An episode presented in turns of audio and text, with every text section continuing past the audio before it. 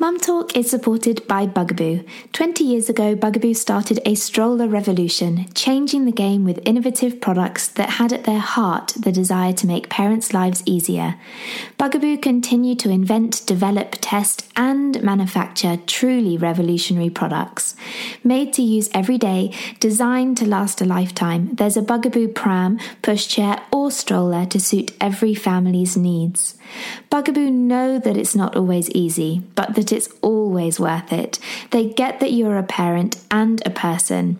And with their extraordinary products, we've got this for Mum Talk podcast listeners, a 10% saving on Bugaboo products available this month, November 2019. So visit bugaboo.com/mumtalk using promo code MUMTALK10 at checkout, capital letters, and choose the pram, pushchair, stroller, car seat, or accessory to suit your lifestyle. Terms and conditions apply. Bugaboo reserve the right to terminate this offer at any time. Hello and welcome to Mum Talk Series 5, hosted by myself, Emma Jolin, mum to Amandine, who was born in September 2018. On this podcast, I share my journey of literally having no idea what I am doing, from pregnancy to life now with a baby. Through the podcast, I am joined by not only incredibly knowledgeable guests, some experts in their field, but also mums and dads sharing their experience of pregnancy and parenthood. You can trust in Mum Talk to be honest, real and informative, and provide plenty of nod along and me too moments. Maybe you have a cup of tea with your feet up, or perhaps your jogging shoes on and you're off for a stroll. Whatever and wherever you may be, thank you for listening and enjoy being part of today's conversation. Hello and welcome to this week's episode of Mum Talk, Series 5, Episode 9. I'm sorry about my voice right now. Luckily, you don't have to listen to it for the whole of the rest of the podcast in this state, but I am heavy with cold after Amandine has been really, really ill these past couple of weeks. And now, of course, I've got it. Oh, the joys of winter. I feel like this could be quite a long winter of colds. Anyway, this week on the podcast, I am joined by two wonderful parents who have created the Allergy Badge. Go check them out on social media. I'll put them in the show notes if you want to have a look at that whilst you're listening on. But this podcast, we're going to be talking all about allergies because they, Natalie and Gareth, mum to Ella, Ella has a dairy and nut allergy, and I hadn't ever been aware quite how impactful on family life living with an allergy and having an allergy sufferer in the family can be. So this is a great listen for even if you are having someone else's child over to your house for a play or something like that and they're allergic to dairy or nuts or soy or something like that.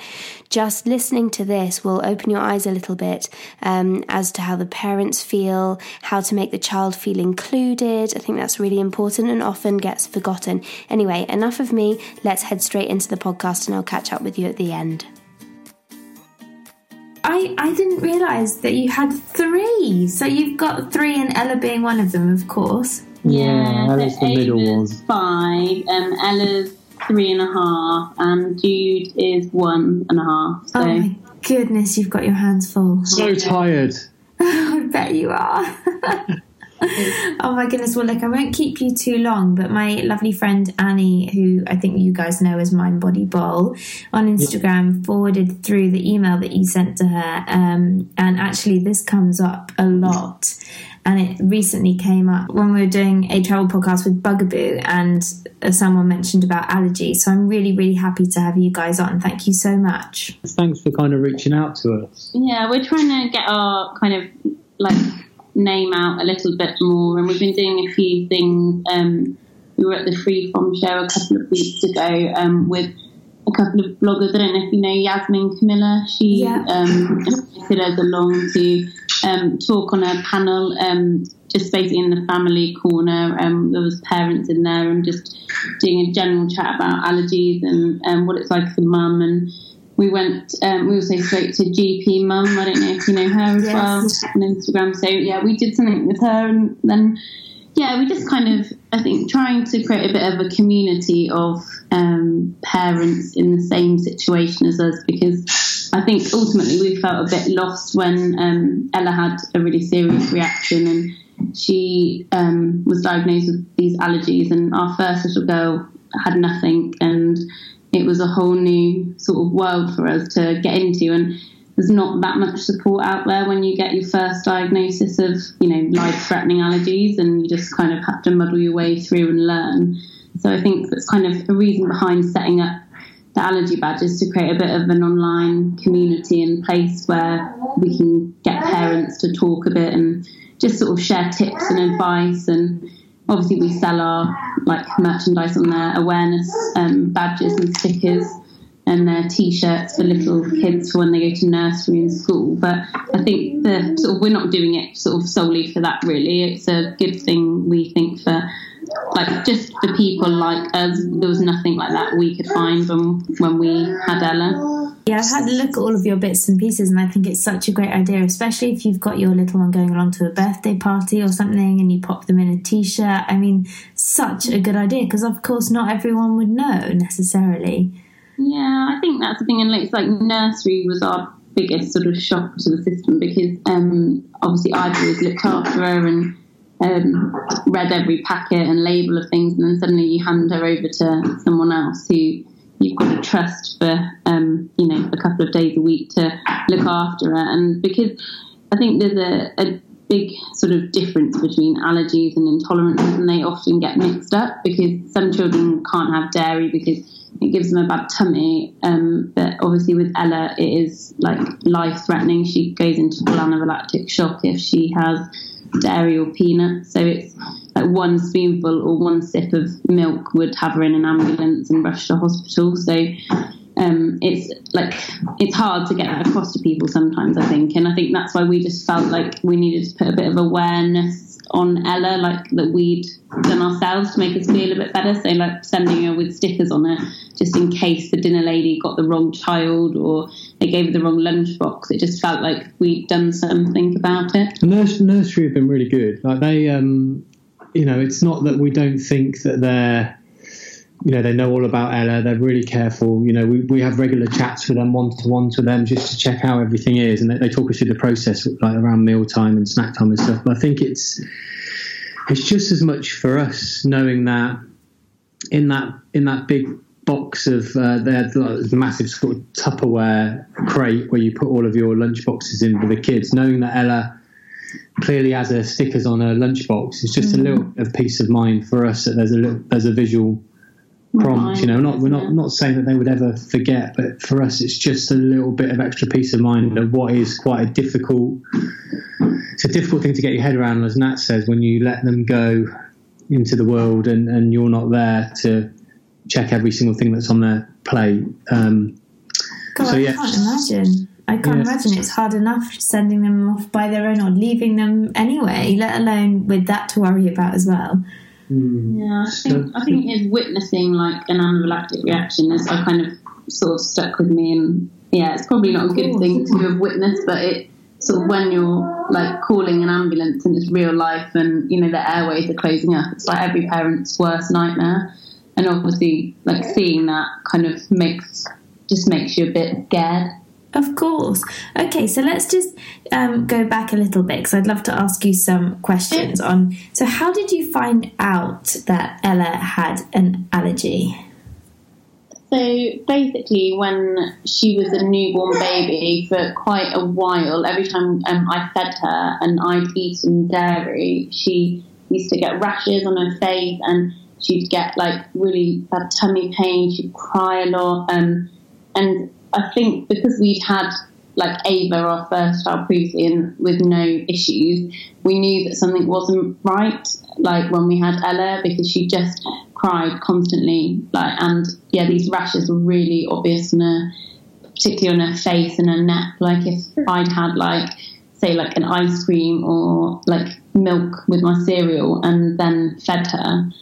So that's kind of, we went to the doctors and went through to see like various consultants. And I think then that's when we initially got a diagnosis of, we think she's got allergies. And it's quite a long process, because they say cut dairy out of your diet and then we'll see. But it wasn't until she then, when she was over the age of 1, she actually had some yogurt by accident, which had dairy in, and we thought it was a dairy-free yogurt, and it wasn't. This is, again, like one of the confusing things when you're diagnosed. It's not always clear if you don't know how to read the labels. Like, if you're not used to reading labels, it's like milk protein and lactose are like separate things, and we'd read this label as it was free from dairy, but it wasn't. It was free from lactose, but it still had much protein in. And that's when she went into full anaphylactic reaction, and she was taken in an ambulance and given an EpiPen. So that was kind of, I think, when we realised it was quite serious. We'd sort of been told she's got allergies, but yeah, it was when we were given an EpiPen when they initially thought it could be allergies. But yeah, that was kind of a blessing, really, because that's what we ended up using when she had a massive reaction. So it could have been a different story had we not had one of those to hand, basically. Absolutely. And then peanuts as well. Yeah, she had a bit of a cookie at a friend's house, and she had just like a bit of a reaction, like she swelled up in the face, and we took her then to see the GP, because it wasn't like a full anaphylactic reaction at that point. She'd only had a little piece, and we then got referred back, and then that's when we had the proper allergy testing, and it said peanut wasn't it like the worst she can be in terms of like allergies. So peanuts, which is weird, because we basically lived off peanut butter bagels when Nat was pregnant with Ella. Really? See, I was going to ask whether that makes a difference and what the kind of medical side behind that is, and if there is anything behind that. They say, I think years ago the advice used to be to avoid nuts when you were pregnant, but now it's to include them in your diet when you're pregnant, unless told otherwise. So we had, I ate the same with our first little girl when I was pregnant as I did with our second. So, and you know, one of them has no allergies and the other one has life-threatening allergies. So it's, there's no sort of, it doesn't make sense. Like, I ate, exactly the same diet. So I think it is just one of those things. Like, I think there are genetics behind allergies, like, because we do have, like, I'm allergic to hazelnuts myself. So there's some history in allergies in our family, but not anywhere as severe as Ella. But I think that's possibly where it's come from at some point. And how about your youngest? Any sign of allergies in him? He initially did show some similar signs to Ella, and we thought, oh no, we're going to be on this journey with another child with allergies.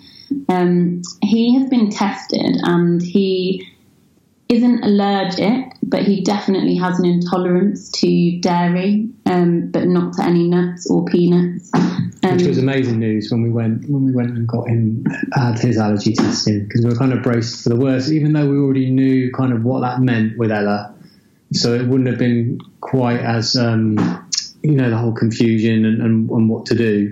We kind of were along that path, so we would have understood better. But, it was great news when it kind of came back and there was nothing as severe. Because there's two types of, you can be IgE to a food, which means you are anaphylactic in terms of your reaction to food, which is what Ella is. Allergy is classed as an IgE allergy. But then medically you can also be non-IgE allergic. So Jude, we think he's got...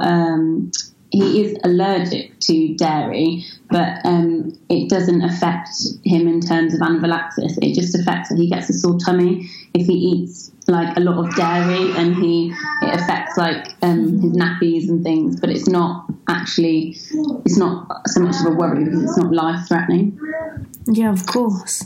So, what do you do when you travel and things like that, and when you're, especially for nuts, because if the nuts are on, say you're on a plane and someone's eating a packet of peanuts, is that enough for Ella to have a reaction? Well, the travel thing's a thing that we've been, this time of year we talk about it quite a lot. I mean, we've been abroad once with Ella, and we stayed with friends, and it was totally fine. We were really careful, you know. We bought stuff in the supermarket, checked labels. Our friend knew all about Ella, so she made sure everything she had in the house was fine. We didn't eat out, really. We didn't eat out, no. So we've kind of like, this year we've decided that we'll basically just go to Cornwall every single holiday. We haven't been abroad because I think since that big reaction that she had, I feel like really nervous about like travelling abroad, reading foreign food labels, you know, if she had a reaction, like, you know, where the hospitals are and speaking, like, does everyone speak English, and like getting stuff across to chefs in kitchens in different languages. I think I really struggle with the idea of doing that, and the worry for, I mean, you know, kids, like little kids, as long as they've got a pool and, you know, they're entertained, you know, I don't think that, you know, their holiday memories are like time with the family and like their parents, and I think they have just as much fun in Cornwall. So we've sort of sold it to ourselves that, like, actually, that's what we tell ourselves. They don't mind. I'm sure they'd love a massive water park in Spain, but we're telling ourselves at the minute. Cool. Yeah, but they do. But we have. This is another great thing, actually, since we've started, is just realising how many other parents are kind of in the exact same position. So some of the accounts that we've sort of followed on Instagram, they've shared loads of great tips. So we've got sort of a list of 4 or 5 places where people who have got little ones with allergies have gone abroad and they've had a great experience, and the hotel's been amazing. They've been really hot on allergies and stuff. So, you know, I think we will do it, and it's great to hear positive stories. There's a risk anywhere. Cornwall isn't, you know, guarantee that when we go to Pizza Express or somewhere where we know that they're really good with Ella's allergies, certainly around here, there's no guarantee that she's going to be safe, you know, whenever you eat out. But I think for us, just the familiarity of home and places we know and being close to places we know, it feels like the best thing for us at the moment. But like I said, there's loads of places we've heard about abroad which are supposed to be amazing with allergies. I know Allergy UK, they offer sort of translation cards on the site as well. So you can download these cards which have all the allergies in different languages, and then you can show them to the waiter or to the chef or whoever needs to see it. So it's quite, there's a lot of resources that you can use. I mean, specifically the peanut thing on the plane, we spoke to we've got an amazing consultant at the hospital, and he sort of said there's a school of thought around the whole airborne, so a fear that Ella could somehow absorb nut through the aircon. He said that the biggest worry wouldn't so much be that. It'd be more if people had eaten peanuts on the plane and wiped or touched the thing that their food, you know, the tray, the drop-down tray or their seat, and then Ella touches that and eats something. That would be the biggest risk to her, I guess. But quite a few things have to happen for that to happen. So he kind of said that the nuts coming through the air conditioning for Ella wouldn't necessarily be the thing we should be concerned about. It would be taking anti-bac wipes, wiping down trays, wiping down armrests, handles, because sometimes that isn't always done on an airplane between flights and stuff. So he was kind of like, if we were travelling, that would be the thing to watch out for. And he's given us loads of great advice. So the plane thing is more and more airlines are I can't remember who the first was, it might have been EasyJet, but people have started banning peanuts on planes altogether. Yes. And I think if there are airlines that still serve them, they're quite explicit about that. I don't know. I think we will do it, but just at the moment for us, it's hard enough just trying to think of packing for 3 kids under 5. And yeah, exactly. I mean, we say we're packing light in Cornwall. I've got a van. It's like the entire boot is taken off. So. Oh, bless you. So just going back to tests and things. So I read your email and going through that obviously Ella's been subject to quite a few tests. Is it a case of tests, obviously, to find out her allergies. And I kind of want to ask you two questions here, kind of what that looks like and what the process is for anyone listening who feels like their child might have an allergy, and then to go and get that tested. And then the second test, the second question is tests about kind of where you go from here, and is this something that can be, I don't know if this is the right word, but can be cured essentially? Yeah, I think we went through consultants, and like initially a GP we saw when we were worried about Ella when she was a newborn baby and had all these symptoms, and then we were referred to a consultant. The process isn't necessarily the quickest. You can go privately for tests if you're really certain that it is, like they're having drastic reactions like daily. But we waited, we saw a consultant, and then we were, that they tend to do these allergy tests when they're age 1 and over, I believe, are the guidelines. That's when we waited. That's how long we waited for our little boy to have the test. But with Ella, by the time we saw consultants, we cut milk out of my diet, and she then got put onto dairy-free formula milk as well, which is a prescribed formula. Her symptoms improved, so I don't think it was till she was about 1 that she then did have the allergy test done, which are skin prick tests on the skin where they basically put into the skin like a little bit of the allergen. So they tested Ella for all nuts, all dairy products, egg, basically the top 14 allergens they can sort of test for. Right. And it shows up then a reaction on the skin to anything they're allergic to. So obviously with Ella initially it was all dairy, all nuts, including peanuts. And then they tend to do that test every 6 months then, so just to see if their allergies improve at any point. And with Ella, luckily her allergies have improved, and sort of since when she was 18 months old to now 3.5, she now is able to tolerate nuts, just not peanuts. So that was quite a recent test. She didn't react to any nuts on her skin test. We were then sent into hospital for a day to have her eat nuts in controlled conditions to see if she had any reactions. Yeah, which she didn't. So that's amazing. We're now able to introduce nuts into her diet, which is a big game changer for us because it's less risk basically.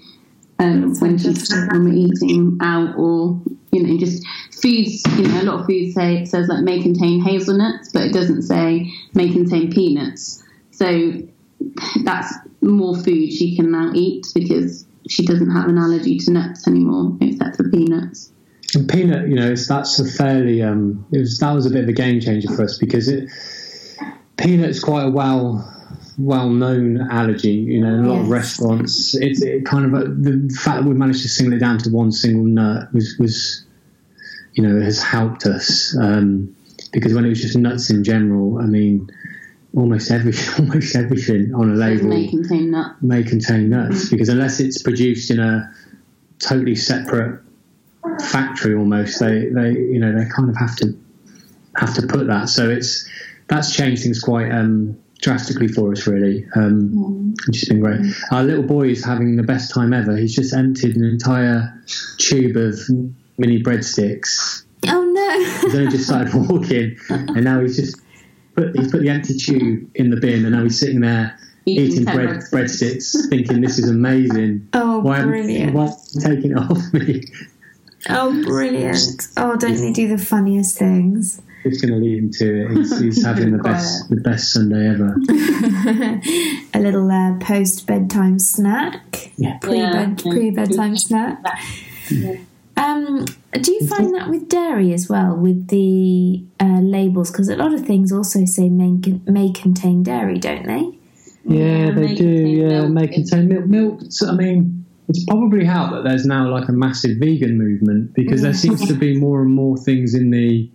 Obviously, you still have to be careful around peanut, but this is probably, I think if it had been 10 or 15 years ago, and you went to the supermarket, it'd be quite a different sort of landscape. So I think the milk, avoiding milk seems to be a bit easier for us because, you know, she has Alpro, which is specially formulated for kids, so there's extra calcium in there. Soya milk, yeah. So, yeah, it doesn't. We went to a garage today and just trying to find a loaf of bread, and almost 90% of the loaves of bread said may contain milk. But really, yeah, you kind of find. I think once you find the brands and you know where to look, yeah, it's fairly straightforward for us. I think it would have been very different a few years ago, but there's quite a few different milk alternatives now, whether that's oats or soya. It's just hard if she hasn't had something before. I think that's what I find quite stressful.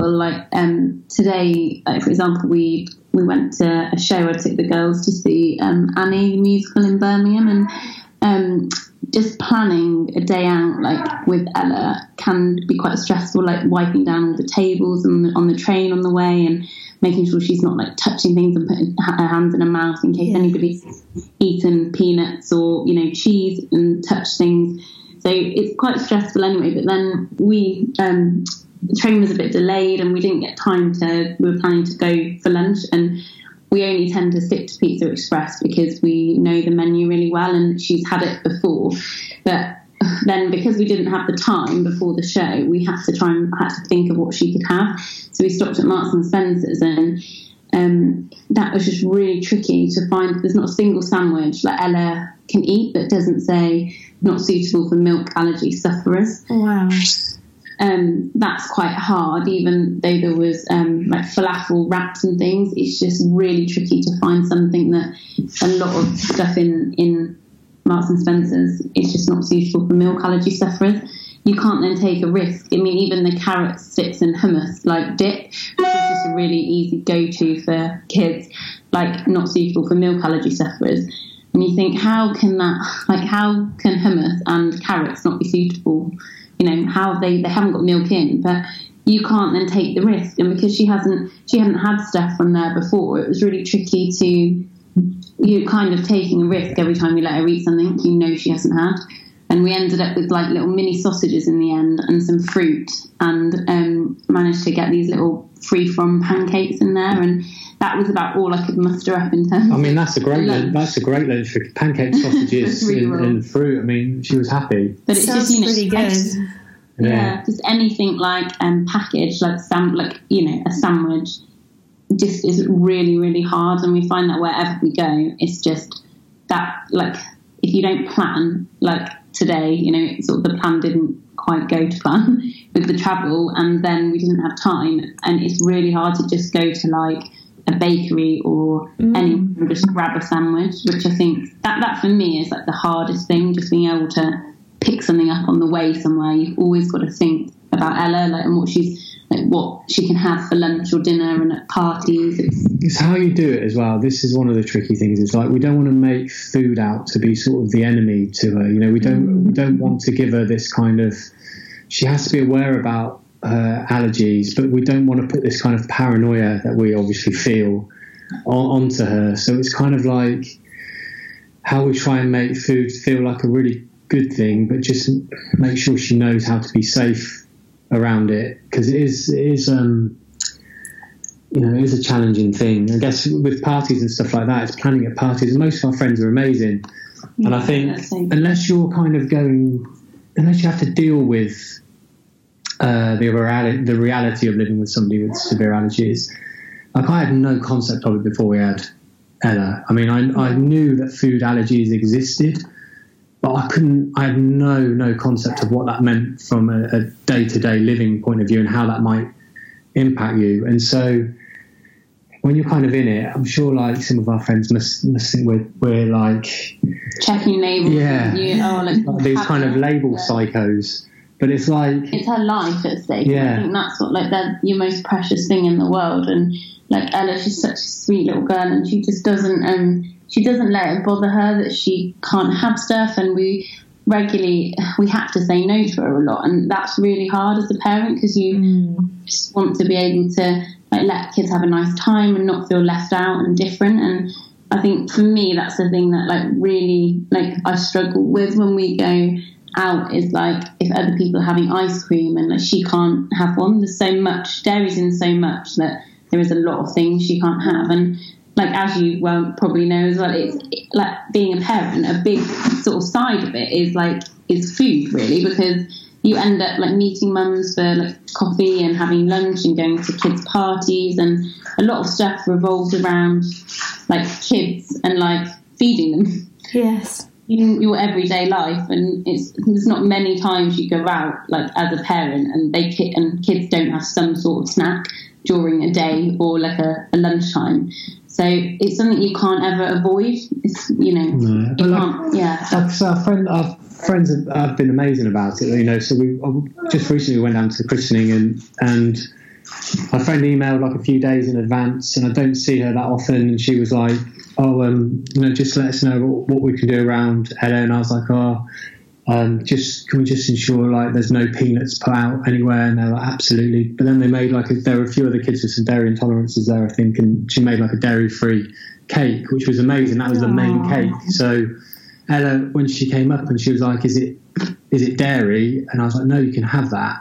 It was the best news for her, because for a 3.5-year-old, your life is pretty much about Paw Patrol and cake. That's what I've established. The fact that she could eat this cake and sit around with the other little mates, it was amazing. It was such a little thing, but at the same time, it must be a nightmare knowing Ella's coming to your party. If I wasn't a parent to her and she was coming into my house and I was having this all these kids around and people having milk in their tea or whatever, I'd be terrified. This is someone else's child that I need to be careful of. So it's really tough, because we understand that it's obviously hard for people who, when they have a party and Ella comes to it, it's stressful. It's stressful for everybody, I guess. So we try and make it as easy as possible. We'll find out what food they're serving, and if it isn't dairy free, or we'll make the same thing but for Ella. So if it's a pizza party, for instance, we'll make a dairy free pizza and take it so that she's having the same thing, which is a bit of a it's laborious, but it's kind of it's really important, and that's probably something that we'll always try and do, because I've read that quite a few people around this, the things around child feeling excluded. I think a kid can feel excluded for a lot of things, and food allergies is one of them potentially. So I think it's how you make sure that this thing they're living with doesn't kind of make them feel like socially they're excluded. Yeah. So, and a lot of, food allergies are one of a lot of parents are going through a lot of different things. This is kind of just a thing that we have to deal with. And people go through a lot of, worse things as well, and we're always aware of that. I think, like I say, it's just day to day, Ella eating something could basically kill her. And that's, I think, you read stories and it's always, in the back of our mind that, if we give her something wrong, it could literally, it's putting her life at risk. Mm. And I think that's just quite a weight to carry daily. And I think stuff can happen, accidents can happen all the time. And I think that's what we're aware of. You could just read a label wrong and suddenly you can be rushing an ambulance to hospital. Or it might, all of your faith is put into what is on that label. Yeah. So, if there's something missing or not on there, then that's... But I think, I guess that's what's been great about the allergy badge is you kind of have this anxiety, and I think if you think about it, as Nat just explained it there, if you think about that, you wouldn't do anything like it. So I think the allergy badge has been a really good way to kind of put all of that anxiety and paranoia and kind of despair sometimes, I guess, and try to channel it into this positive thing. Mm. So that I feel like it's such a small thing. And I think, this kind of range of lunchbox stickers and badges and stuff that we give to Ella, that isn't kind of because we saw some kind of other sort of visual prompts that were really medical, and I just don't think Ella would ever want to wear it because she's really fussy. So our thing was to do, not single her out as in she wouldn't want to wear it and we're forcing her into it, but kids love stickers, she loves wearing her stickers, she loves her t-shirt, so she's the perfect age for it. And so I think that's been a great platform for us to put all of this energy and anxiety into something that, even if it's nothing more than it's just for us and Ella, then that's fine by us. You know, that's it makes our life a little easier. And if by doing that, you know, it might help some other parents, then that's amazing too. So it's been a really good, it's really early days, you know, we've only been going a couple of months, but it's been a really nice thing to be part of, not just because seeing pictures sent through of you know, another little Ella somewhere wearing a sticker and looking really pleased with it, but knowing that perhaps it's given their mum or dad a bit of peace of mind, that means quite a lot. So, and I think going forward, you know, we've got a few sort of plans of how we can develop it, so it's not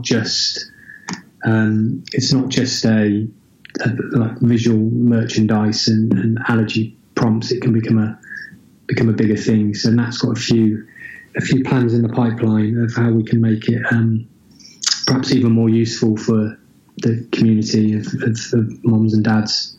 Absolutely, and just building that community so you all feel supported, because I imagine it can, you know, when you find something out like this, you must all of a sudden feel really quite alone in it, because it's not the norm, and you all of a sudden have to think about things that you never thought you'd have to think about. And I mean, we're going through weaning as we speak, and I find even just weaning with no allergies hard enough. So if I had to do it with Amandine having allergies, I really wouldn't know where to start. So I think you're doing a great thing. Bugaboo has a range of amazing prams, pushchairs and strollers that are designed for many different lifestyles. And after 20 years of inventing, developing and rigorously testing, they really do know how to create amazing products. The Bugaboo B5 is made for the city, with one-handed steering and nimble handling, advanced suspension for longer naps, and a super strong chassis. It makes navigating city streets fun and is small enough to nip onto public transport or pop into your favourite cafe. The Bugaboo Fox is effortlessly manoeuvrable, extremely light and comfortable for parent and child. The super responsive handling is like power steering, while the big wheels and amazing central joint system that only Bugaboo know how to design creates a smooth, comfortable ride for your child. The Bugaboo Chameleon 3 Plus is the iconic design that has been tested to ride from Amsterdam to Shanghai, which is equivalent to around 10 years of use. It's just so easy, with a combination of large and small wheels for town or country, a reversible handlebar, simple to fold and very light to carry. The Bugaboo Donkey 2 provides multiple options, whether for one child, two of different ages or twins, always travelling effortlessly comfortably, even when fully loaded.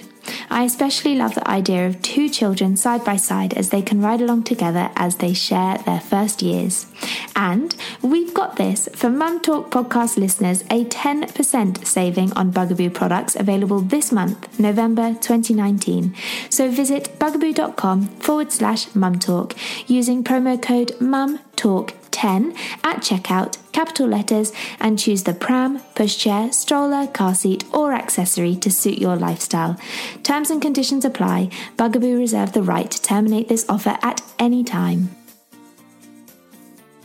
Oh, so it's just not a mum's net for allergies really, and I think that you tend to, when you have your first baby, I think you tend to turn to like online, you sit there feeding and you're on your phone and you sort of have worries and anxieties, and you look online and you ask, you know, what age should your baby do this? What age should your baby do that? And I think every mum has done it at some point, or looked on Facebook or Mumsnet about babies and what to do. And I think there just wasn't, it's not quite the same thing there for, like, you know, my child's just, you know, had a massive reaction, really life-threatening, like what do I do next, or what should I have done better? And I think that is kind of, we're hoping that Allergy Badge can become a little bit of that, and just, you know, if anyone wants to ask questions, like we've kind of been on this journey for a good few years now, and there's been like a lot of learning along the way, and I think it's great to like share that with people, because it's not easy to come by like answers online when you just type in like what can I do, or like what food should I buy, or you know what's good to take to a child's party. So my little one doesn't feel left out. And it's just things like you'd never think, like Oreos are dairy-free and party rings are dairy-free. And like I would have never thought Oreos as like an option for like a kid's biscuit that's more exciting than a dairy-free rich tea biscuit, for example. And I think it takes you a while to learn those sort of things. Well, do you know, we have found that there have been some amazingly supportive people that we've found just through our Instagram page, though. So there are loads of moms and dads and like the GP mum and other people who are offering like loads of advice and support along the way. You may not interact with every single one of them, but even just reading what they're writing about, which sounds familiar, and but there's loads of really useful kind of things for us to think about. So again, just the whole allergy badge process has meant we've kind of reached out to these people or just even just followed them and feel like, yeah, that there's a real community of a supportive community of people that are, you know, going through similar things. And I guess that whole journey changes as Ella gets older and there becomes different things to worry about, like different challenges, isn't it? Kissing boys who've eaten peanuts, but I'm not even thinking. Oh my goodness. Boys are obviously banned, so we may need to produce a new range of merchandise that's anti-boyfriend or girlfriend, depending on. But, no, boys don't exist, right, at the moment. Definitely not. Though our oldest has got about 5 boyfriends. Yeah, she's 5. Yeah, but I think it's like effect on her as well. Like I think that's something that's always forgotten a little bit. Is we often have to tell Ava we can't do this, or we can't go here, or we can't eat this because this is anything. And she actually, for a 5-year-old, I mean, she can be a total madam, but she generally is very understanding. She's very compassionate about Ella, and she tells people, like if we're at a friend's, like yesterday we were at a friend's and the children were all having eye lollies, and I was just changing her little brother, and before I got into the kitchen, and she told my friend, Ella is allergic to dairy and peanuts, and you know she spoke. And my friend said, "Oh yes, I know. Yeah, we're going to check them. Don't worry." And I said, "Oh Ava, I'm so proud of you for saying that because Mummy wasn't in the room. Like you're such a good girl. Like you're such a big girl. Like knowing to say that to people."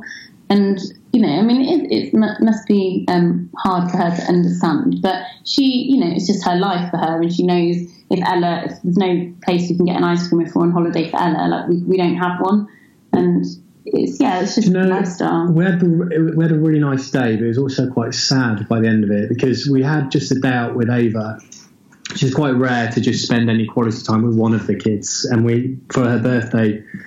She wanted to go and watch Matilda. We don't watch loads of shows, by the way, Annie and Matilda. It's 2 we've seen. But we went to watch Matilda with her, and it was me, Nat, and Ava. And then it wasn't Pizza Express, but we went to a pizza restaurant because we were like, where do you want to go? And she's like, I want to have pizza. And it was so weird being in the restaurant and not having to worry about anything because I'm so used to it now. And we're like, wow, this would just be normal. This would be our normal. And so we didn't have to. The way it came over, any allergies we need to be aware of. Obviously, Nat talked about hazelnut, but you don't often get hazelnut on pizza. And Ava just thought it was amazing. And then, can I have an ice cream? Yeah.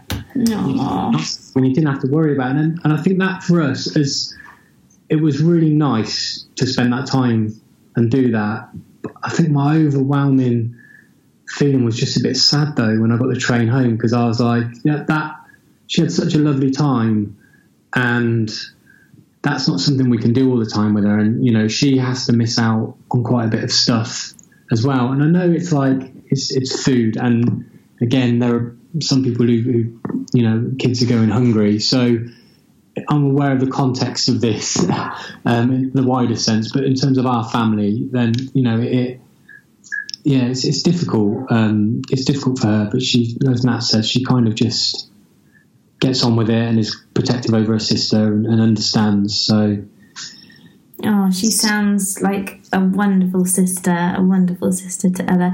So so a lot of the listeners, of course, you know, some of them may well have children with allergies, but I imagine not all of them will, obviously, and probably most of them won't. So what would be kind of, if someone's listening and they're having a party and they have and Ella coming over to join the party, what would be your top tips for those parents if they're worried or concerned or nervous about having a child with allergies there? I think just letting you know, like, what food they're going to do and just checking with them beforehand if, if there's anything they shouldn't put out. Like, for us, we couldn't go to a party if there were peanuts out. But I think it's more to do with making them feel included. Mm. So, like, it's the best thing if we go somewhere and, I've been to parties with Ella and they've just put out party rings and Oreos as like the biscuits for the party, and any kid is happy with party rings and Oreos. Mm-hmm. X3. And so I think her being able to just have the same as everyone else just makes life it's just really easy for us then to not worry what she's having. And we went to another party and they just did all of the sandwiches with the dairy-free butter and jam, and it meant that like she could have any sandwich she wanted. And I think kids don't really know the difference. Like, if you're doing jam sandwiches anyway, you really can't tell much difference between dairy butter and the dairy-free butter. And I think it just takes a lot of stress out of it for us if we know there's nothing that can really harm her on a table and we don't have to check every single thing.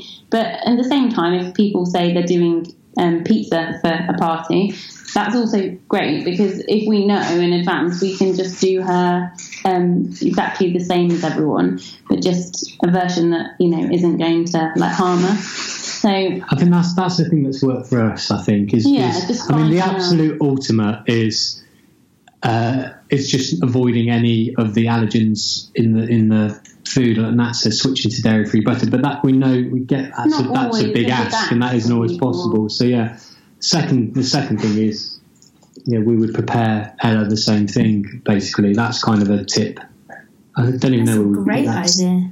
Yeah, and then she's got her own little lunchbox with the food in that everyone else is having, and she feels like, oh yeah, it's just the same. And even we've got my mum's quite good at baking cakes, so we've got a freezer full of wedges of dairy-free cake. So not everybody is going to be able to make a dairy-free birthday cake. Or feel comfortable doing so as well, which is, I think, a massive thing. Unless you go to a bakery that really do specialise in vegan cakes or allergen-free cakes, it's quite worrying for us even to trust... Yeah, it's definitely not got any butter in it, it's definitely not got milk in it. I kind of almost feel more comfortable taking along our own cake that we know exactly what has been. Basically, have a stash of birthday cake in the freezer that's dairy free. That's a top tip. That's such a good idea. Gosh, it's these little things that make such a huge difference to a child feeling included. I mean, just hearing you talk about it, I would have had no idea without listening to you both.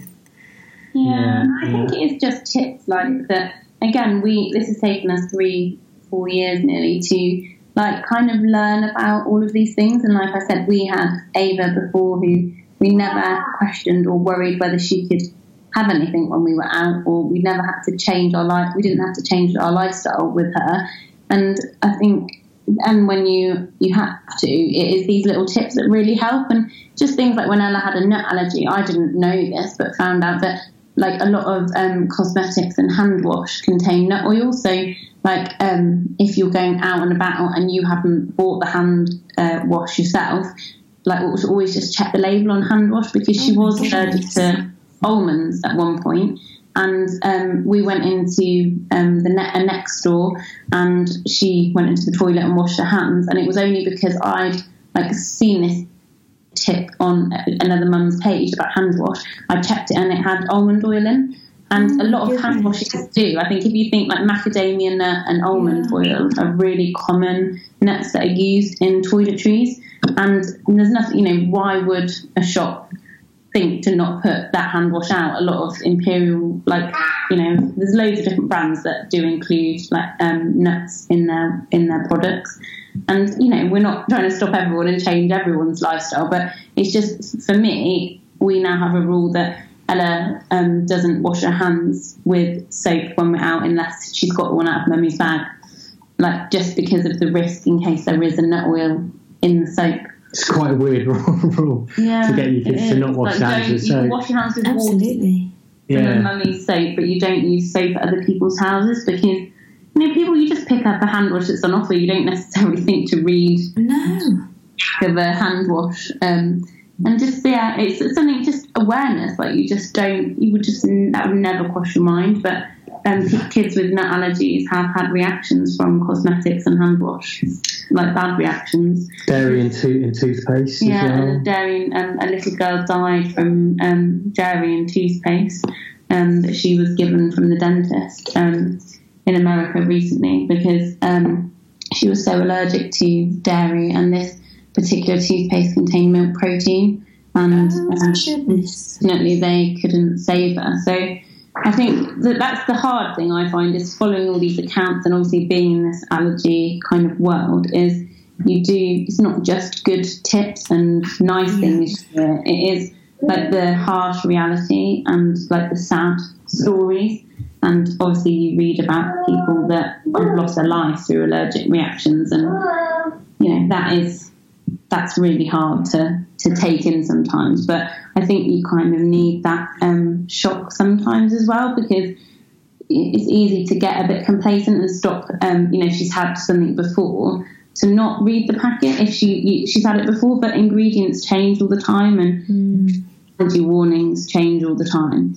And so you really have to get in the routine of reading every single packet, even if she has it on a regular basis.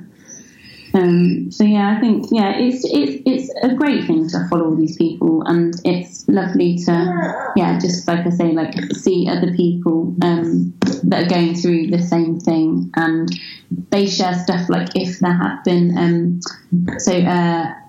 is it Anaphylaxis Campaign share when an allergen has changed on a packet, so they'll say like a big exclamation mark and a note to say, please check, you know, a cereal because they've now included milk as an ingredient. Now, if you bought that regularly and given it to them, I mean, that sort of thing is brilliant because it's like, we've heard lately, like the party rings have the small packets of them are now manufactured on the same line as one of their new products that contains milk in, but the bigger party rings aren't. So the little mini packs are like, if you are suffering with milk allergy, then you shouldn't eat those anymore.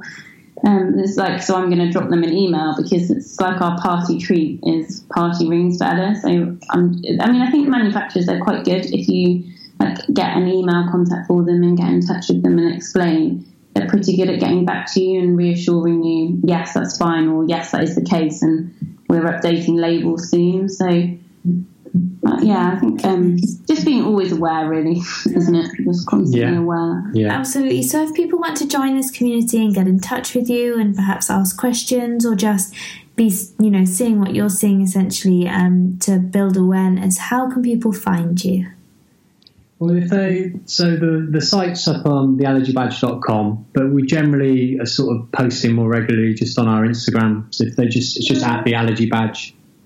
That's where we're kind of sharing our story, and on Facebook as well. Yeah, if they just search the Allergy Badge on Facebook. And sharing products we found. Yeah, general tips. Stuff that Ella likes. The Allergen Free From Show is a great one, so I'd recommend that for any parents. It was the first time we'd ever been, but we just found loads of brilliant. Not a great place to take a kid with an allergy, though, due to sampling. But for a parent to go and just see all the kind of brands that are there, and just meet some amazing people. And we met some amazing other moms and dads who are doing some pretty inspirational stuff off the back of some pretty tragic things that have happened. So it was really good to go and chat and see all these things that are being kind of done in the area of allergies and the choice that's hopefully going to become more and more available for people like Ella. So we have people like message us and ask questions, and like that's also like lovely. And if people want any tips on the kind of our diagnosis, like from when we were diagnosed with the allergies, like our journey since, or where we went to, and consultants, and I think it's nice to be there for people and share advice. I mean, obviously, just a thing to note, like anything we share, it's never medical advice. Like neither me or Gareth are medical professionals. We just pass on tips and kind of recommendations of food that we have tried and Ella has liked, or you know, our diagnosis in terms of exactly what our consultant has said to us. But obviously we're not medical professionals, so it's not GP advice or consultant advice what we sort of use on our Instagram.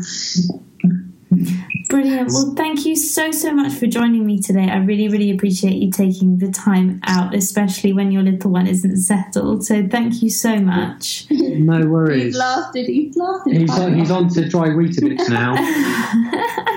But at least he'll have a nice full tummy to go to bed with, and hopefully he'll sleep well.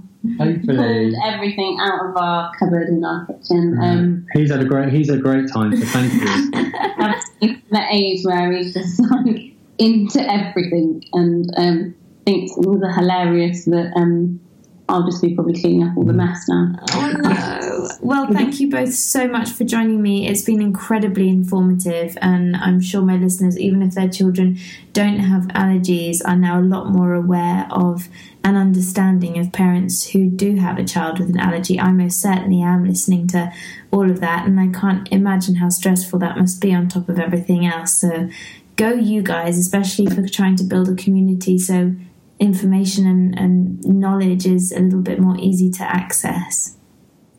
Oh, well, yeah, thank you very much for your time. And hopefully if there are, I guess one last point, I suppose, is I know like we've probably, a lot of it is really serious and, you know, it's easy to get caught up in the negative and the consequences on a daily basis. But I think you just got to try to keep going and do everything you can to keep them safe and happy. And you know, and Ella is so happy that she is, yeah. She doesn't live in this bubble where we just don't let her have everything, and it's really hard. Like she has a great time, doesn't she? And she doesn't let her allergies bother her at all. And she gets on, does all the hobbies the same as her sister does. And you know, it's just, I think you have to try and make it fun and not like, oh, you can't do these things. And that's what we try and do, don't we? I think if there's any listeners who have just recently had kind of a diagnosis of serious food allergy, it's terrible and it's scary and it's life-changing, but you know, it gets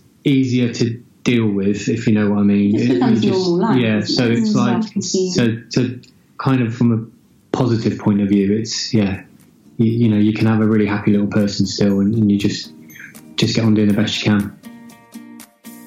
Thank you so much once again to Natalie and Gareth for coming on the podcast. I really appreciate it. I hope you have all learnt a little bit about it. I certainly have, once again, listening back to it, been reminded of a lot of things. We're very lucky in that Amandine doesn't seem, touch wood, to be allergic to anything at the moment. However, the one thing I haven't tried with her yet are things like cashew butter and seed butters and things like that.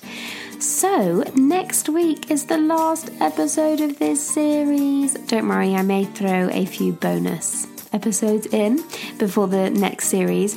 So it's going to be a big catch up from me. I have so much to share with you, especially sharing with you that I think have come to the end of our breastfeeding journey, which I'm slightly heartbroken about, but I'm hoping by the time I record next week's podcast I'll actually be able to talk about it, because every time I talk about it right now I'm bursting into tears. I think my hormones are just all over the place right now. We've had 14 wonderful months. Amandine was 14 months old yesterday, but it has been possibly, as you guys know, one of the most favourite things I have ever experienced, I think, in my entire life. And it's an incredibly special moment. And I'm trying to feel all of the emotions for this. Anyway, I'm going to talk about it next week. But also, if there are any questions you want me to answer from my experience, anything you want me to put out to the wider community that we're building here at Mum Talk and answer for you on the podcast, I'll do the normal Q&A over on Mum Talk Instagram page. So do pop over there next week. Well, next week or the end of this week, and I'll be putting some question boxes. So just keep an eye on the Mum Talk Podcast Instagram page, and I'll pop some boxes for anyone to ask questions. But always feel free to DM me over there anyway, or email me at mumtalkpodcast@gmail.com, and I will come back to you and either get your question answered, or I just love to hear from you, and I love to hear your experience of listening to the podcast. Have a great rest of your week. Thank you so much for listening. Lots of love. See you next week. Bye. Mum Talk is supported by Bugaboo, a world of innovative products that give every parent the confidence and freedom for the journey ahead.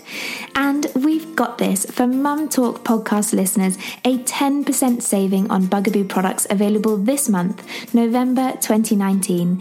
So visit bugaboo.com/mumtalk using promo code MUMTALK10 at checkout, capital letters, and choose the pram, pushchair, stroller, car seat, or accessory to suit your lifestyle. Terms and conditions apply. Bugaboo reserve the right to terminate this offer at any time.